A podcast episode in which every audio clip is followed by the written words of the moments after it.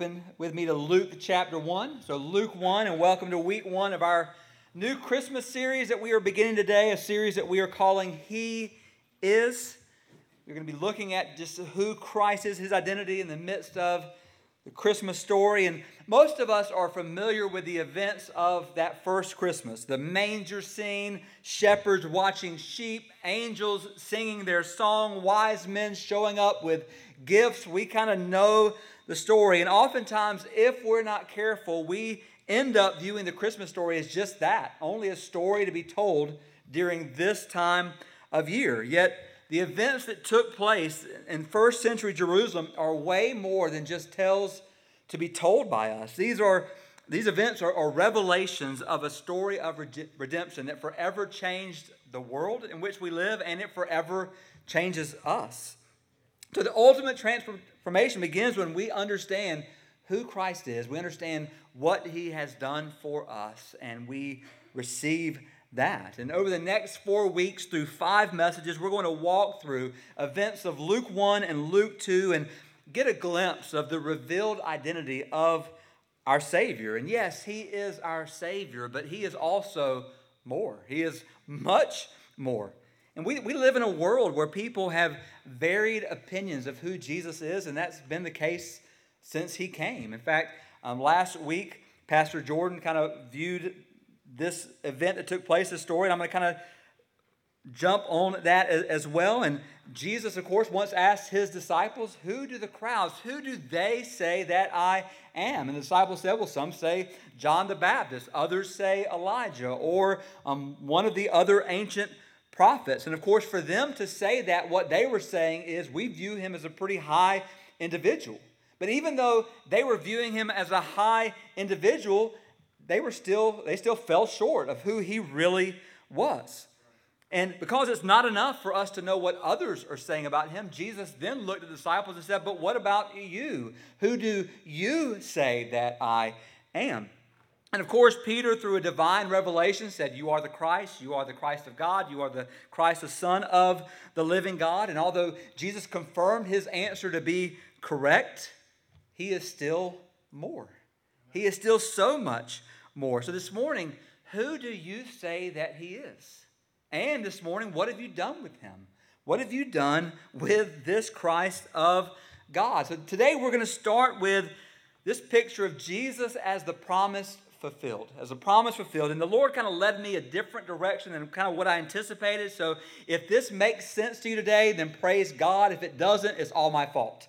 So just kind of that's kind of how it works. Kind of felt led in this direction. So if it makes sense, praise Him. If it's not, the blame falls on me. But this might not seem obvious at first, but we must remember that promise after promise after promise after promise given in the Old Testament pointed to the day when a Savior would come to this world. And God's plan from the beginning of the world, before sin even entered the world, was to send a Redeemer, to send a Savior to redeem His people. But in order to do that, Jesus had to take an unparalleled journey where he came as a baby, he lived as a child, he grew into a man, all the while perfectly fulfilling his mission.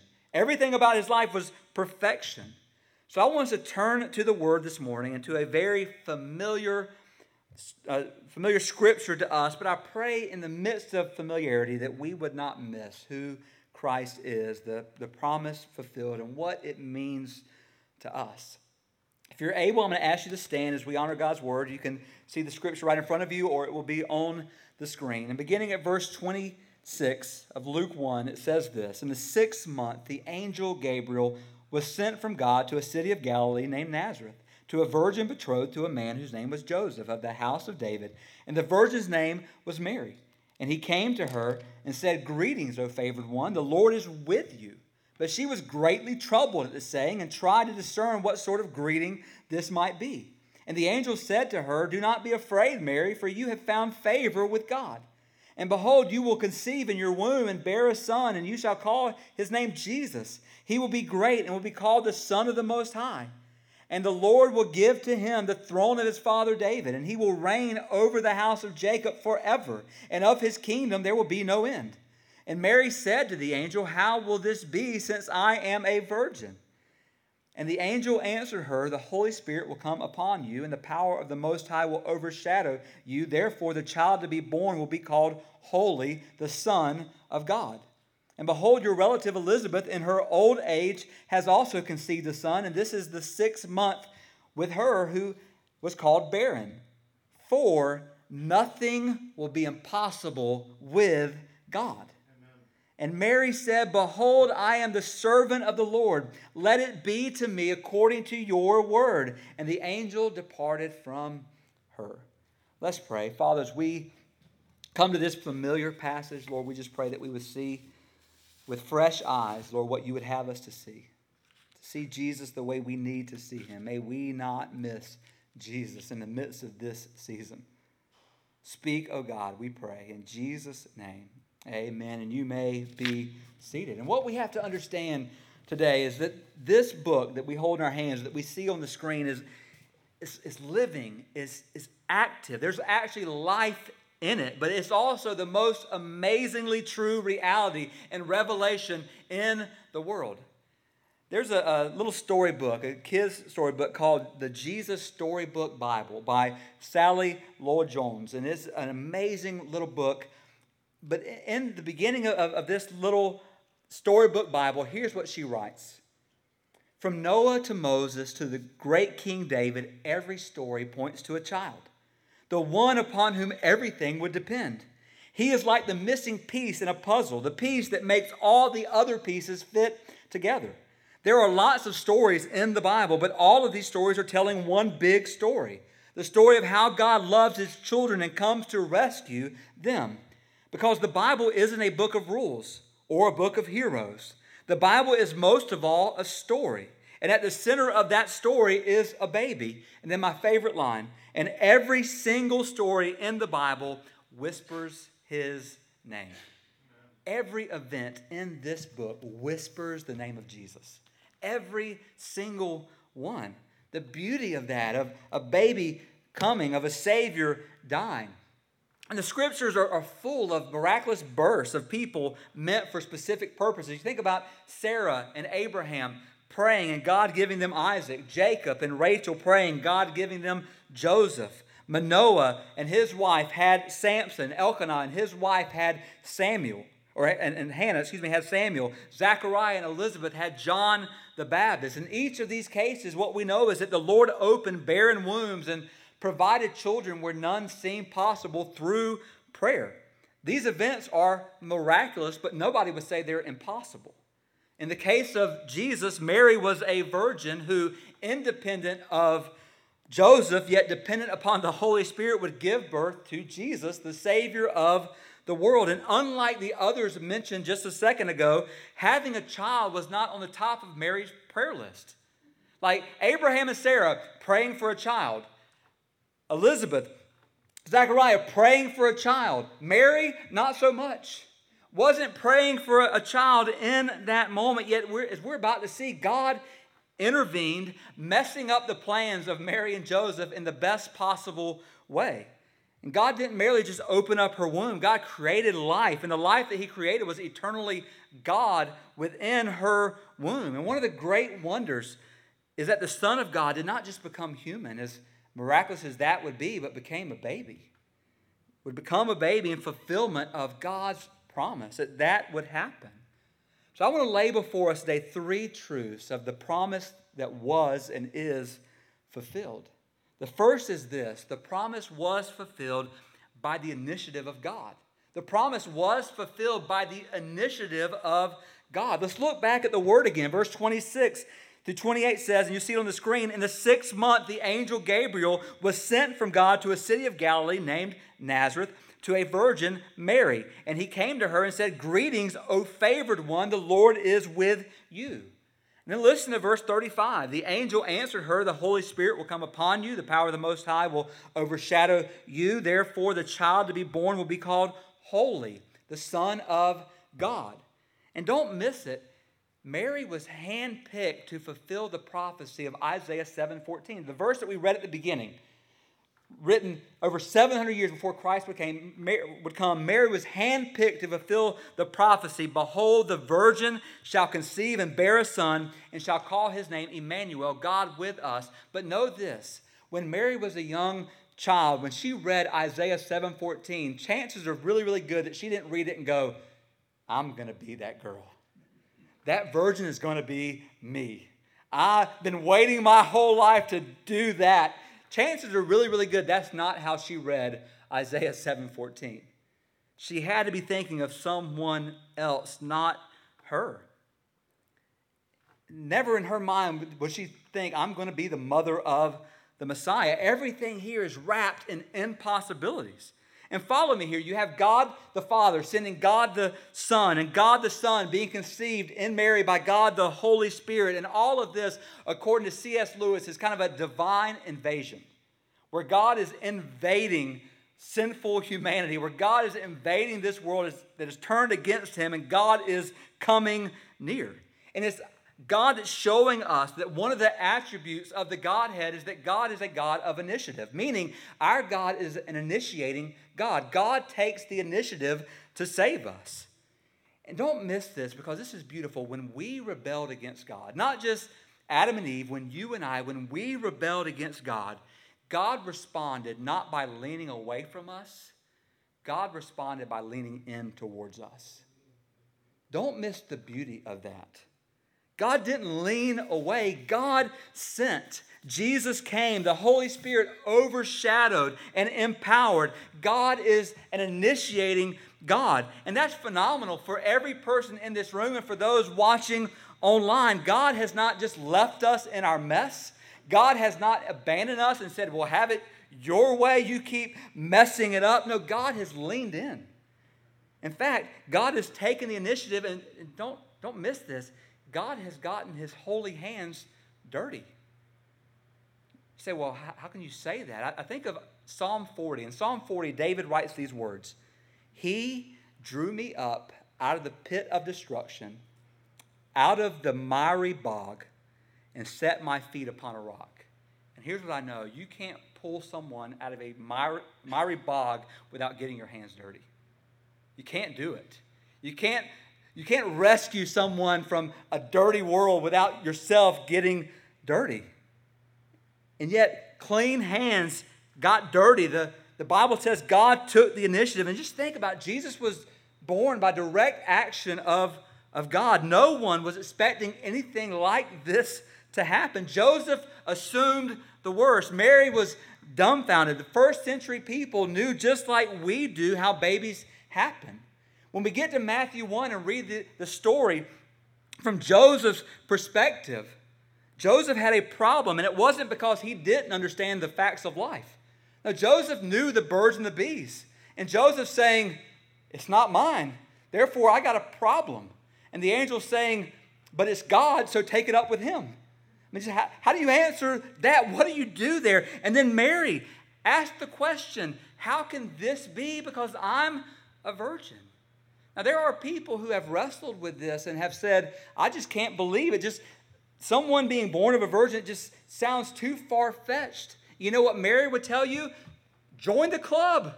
It was far fetched for me too. That's exactly what Mary is saying. God, I don't get it.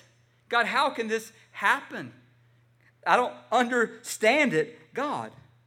All of these questions, and here's the beauty the angel didn't ask Mary and Joseph about their willingness. The angel didn't even say, hey guys, I'm going to do this and God's going to do this and tell me what your plan is. I mean, God didn't even ask for their permission. God didn't say, Can I have your permission to use you in this way? God acted gently yet decisively in order to save us from our sin. And the principal reason for the virgin birth was so that the entry of God into human flesh would come by God alone, that only God did it. So Mary couldn't say, I did it. Joseph couldn't say, I did it. God alone could say, I did that. That was me. That was my doing. So the promise was fulfilled, first of all, by the initiative of God, but secondly, the promise was fulfilled through the incarnation of God. Through the incarnation, the word means becoming flesh. So God became flesh. We're going to get we're going to get a little deep for just a few minutes. So just allow me to get deep for just a, a, a few minutes here. In verses 34 and 35, as you see on the screen, the angel says, You will conceive in your womb and bear a son, and call his name Jesus. And Mary said, How will this be, since I am a virgin? And the angel answered, The Holy Spirit will come upon you. The child will be called Holy, the Son of God. Now, Pastor Tim Keller put it this way Christianity is the only religion that claims that God became vulnerable by becoming a baby. He became someone, a child, who could be hurt, who could be killed, all because he was for us. This is the gospel. Our founder is not just a holy man or a prophet, he is God, a God who became vulnerable for us. So, because God is holy, something had to be done about our sin. Because God is gracious and merciful, He wanted to do something about our sin. And because He is Almighty God, He is able to do something for our sin. And the doctrine of the incarnation, and let's go deep for a second, means that two distinct natures, a divine nature and a human nature, are united together in one person. So it's not that Jesus isn't two different people, He's not God and man, He is one person, the God man. And the incarnation is not just the most extraordinary miracle in all of the Bible, it's also the greatest profound mystery in all of Scripture. Meaning this, if you think about Jesus being the God man and it doesn't make your brain hurt just a little bit, then you're not thinking about it correctly. When you think about it, your brain should hurt just a little bit. Because this is who he is. This is who he was revealed to be in the most amazing, incredible way. Humanly speaking, at the incarnation, the Word of God became flesh. God became human. The invisible became visible. The untouchable became touchable. The immutable, the one who can't change, became changeable as he became a baby and, and grew. The unbreakable one became fragile.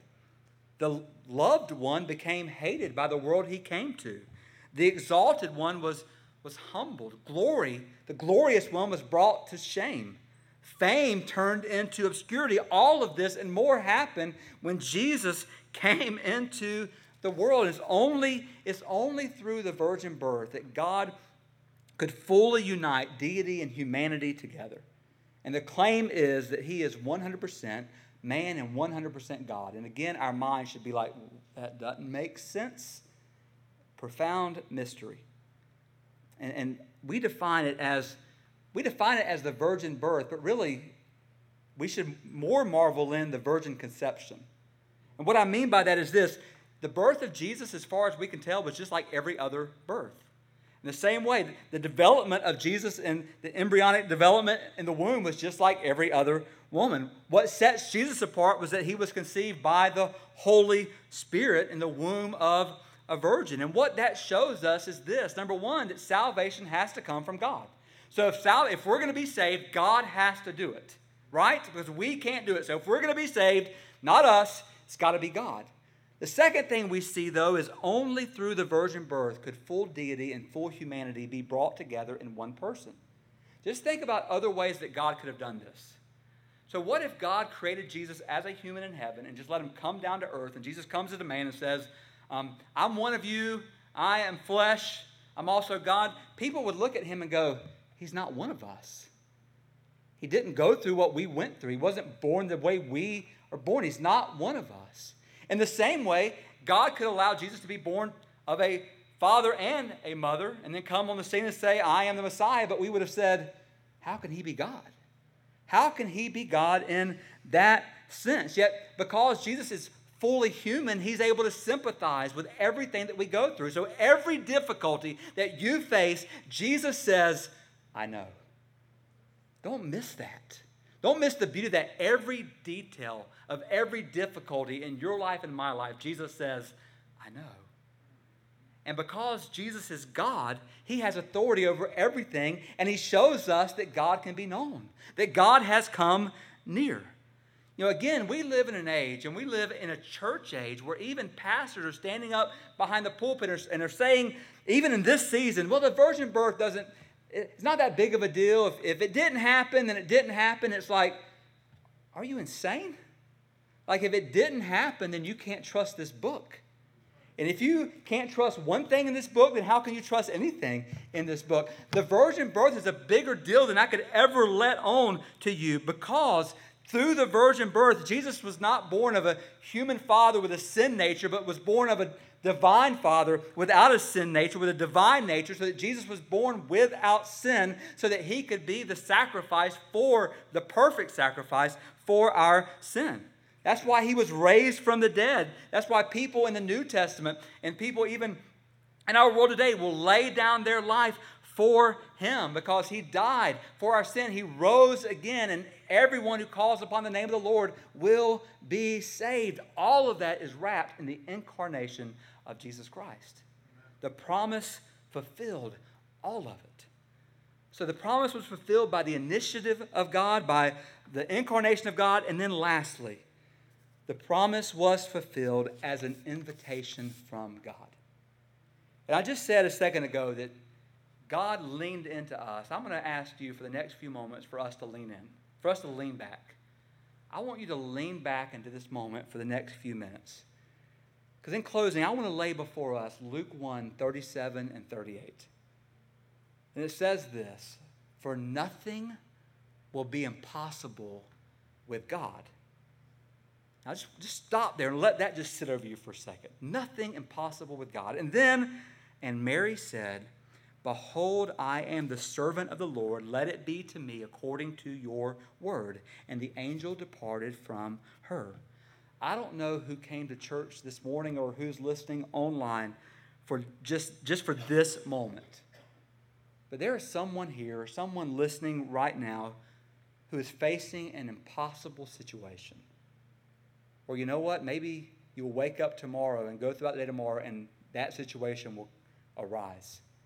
And you need to know that nothing is impossible with God. You need to hear that today. Nothing is impossible with Him. What promises of God are you having trouble believing? Psalms 23 6, are you having trouble believing that His goodness and mercy are following you all the days of your life and you will dwell in the house of the Lord forever? Are you looking back on your life and saying, I can't see His goodness and I can't see His mercy? Or are you having problems believing the promise of Isaiah 43 2? That when you go through the waters, I will be with you. When you go through the rivers, they will not overwhelm you. When you walk through the fire, you will not be burned. Are we having trouble believing that God is with us wherever we go? He'd never leave us, never forsake us. What about the promises of Jeremiah 29 13? You will seek me and find me if you seek me with all of your heart. And we go, Well, I feel like I've done that. I don't know what's happening here. Where, where am I at? God, where are you? Or the promises of Romans 8 28, all things work together for those who love God and are called according to his purpose. And let me just go back, work together for good to those who love God and are called according to his purpose. Or what about Romans 8 32? If God did not, if He gladly or would not spare His own Son, how will He not also with Him freely give us all things? Do you believe that? What do we have trouble believing? Do you believe that with God all things are possible? Is that where we are today? Whatever it is today in your life, and all of us probably have that it, or like I said, that it is coming. But whatever that it is today, our response needs to echo the response in the heart of Mary. Don't miss it. Hear her words again. You'll see them on the screen. Behold, I am the servant of the Lord. Let it be to me according to your word. And let's be honest, because church is a good place to be honest. It's a really good place for us to be honest. Let's be honest. There are times in our lives where we don't fully see what God is doing and we don't understand what God is up to. Anybody? More honest people. I like it. There, I mean, there are times that we're like, God, what are you doing? It doesn't make sense to me, God. I don't understand how your goodness is being displayed in this because this isn't good. Nothing about this feels good. It feels terrible. There are times where it seems like God is slow. Anybody else? Where it's like, God, this should have happened yesterday or last week. I don't know what you're doing, God. Hello, I'm here. Are you looking at someone else? You're missing me, God? I don't, don't get it. Where we just wonder and we say, God, I, I needed this. This has to happen. And God is like, oh, you silly one. You know, what, what do you even, do you even know what I know? But in those moments, how should we respond? Do we turn away from the one who brought forth his only son of a virgin because we think we know better? No, that's not what we do, even though we've done that. I can't tell you the number of times I've said, God, you haven't shown up by now, so I'm going to take matters into my own hands. And you know what's happened? I've come back to God and said, I really messed this up. Can you please take this back?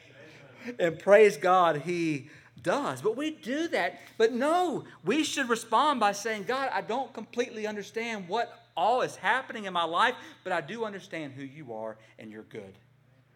And it's impossible, God, for you to ever do anything that's not good. So therefore, I'm going to trust you even when I don't understand what you're up to. Behold, I am the servant of the Lord. Let it be to me according to your word. And I believe that understanding how we were saved really matters. Because the more you understand that God did for you what you could never do for yourself, the more you're going to trust Him. Meaning, the more you realize that God saved you from the greatest thing that you could ever be saved from, the easier it's going to be for you to trust Him for the little things. Easier it's going to be for you to trust Him for tomorrow. If I can trust Him with my eternity, I can trust Him with what's going to happen this coming up week, right? I can trust Him in that. But the more that you think you had a part to do in your salvation, the more you think you have to upkeep it, and the more you begin to question God what you're doing, as if you have the right to put God on the witness stand and God has or has to answer every question that you have. Now, that's not the picture we see in the Word. But let me take that description. Let me do this. Let me call one witness to the stand. I want to call you. And I want to put me on the stand. Because here's the deal I think every single one of us in this room, we know this. If our salvation was dependent upon me or you for anything, there is a 100% chance we would mess it up. Amen? There is a not, not 99.9, 100% chance if salvation was dependent upon me or you, we would mess it up. We would absolutely mess it up. We were reading yesterday in Luke 18, our Bible reading plan, salvation, Jesus said, is impossible with man. We can't do it. But God saved you. And if the God who can't fail saved me, then I can trust him for tomorrow. There's security in that. You can trust the God of the impossible. And the clarity that we need, that you and I need, is that God is a God of initiating love, and what God starts, He will finish. I want to put a scripture on the screen. It's uh, the words of the Apostle Paul. And some of these, this word is familiar to most of us in here, but I pray that we would maybe see it in a new light today or hear God saying this to you. I am sure of this, that he who began a good work in you will bring it to completion at the day of Jesus Christ. If you want a pastor to tell you what that means, it means this what God started in you, he will finish in you if you let him. Let Him. Submit yourself. Let God finish what He started in you. Our God started this, He initiated it. There's nothing impossible with Him. He will keep us, He will finish what He started in you. It's absurd to believe that the God who is able to save us for all eternity won't be able to help us now. He will. The God who began a good work in you, the one who initiated it, the God who enabled and guaranteed a work in you based on the birth, life, death, resurrection of his Son, is the God who is inviting you in this moment to believe that nothing is impossible with him. Will you believe that? You believe that in your life, that nothing is impossible, that God keeps his promises? Listen, God keeps the promise of salvation. He says, Whoever calls upon the name of the Lord will be saved. It's God's promise. He keeps it. There's no one who's ever called on the name of the Lord that hasn't been saved when they call on the name of the Lord and bowing to Him as their Lord and Savior. No one. He keeps His promise. God keeps the promise of direction Trust in the Lord with all your heart. Lean not upon your own understanding. In all your ways, acknowledge Him, and He will direct your paths. God keeps His promise of wisdom. If any lack wisdom, let him ask of God, and He gives to all liberally and without reproach, and it will be given.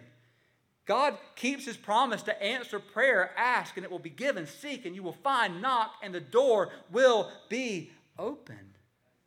God keeps his promise of help. He is our refuge and strength, a present help in time of trouble. God keeps his promise of hope. Christ in us is the hope of glory.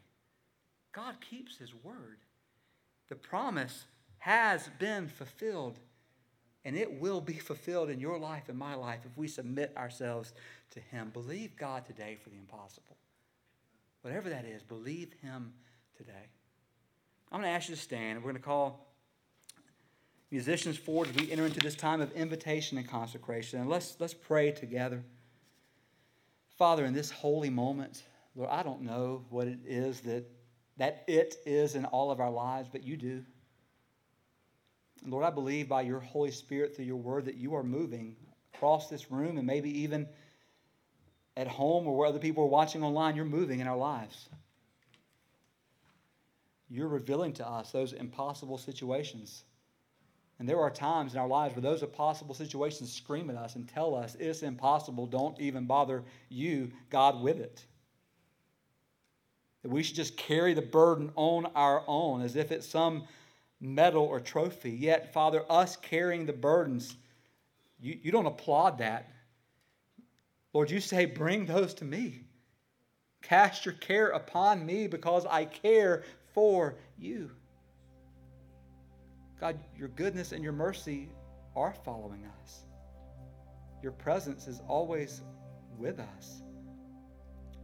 You are working every detail, even the most terrible most tragic, you're working them for good.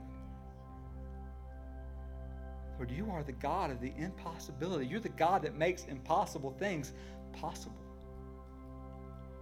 So help us today to look away from ourselves, to look away from others, and look to you. Finish this time, Lord, in a way that brings you glory and honor. In Jesus' name, amen.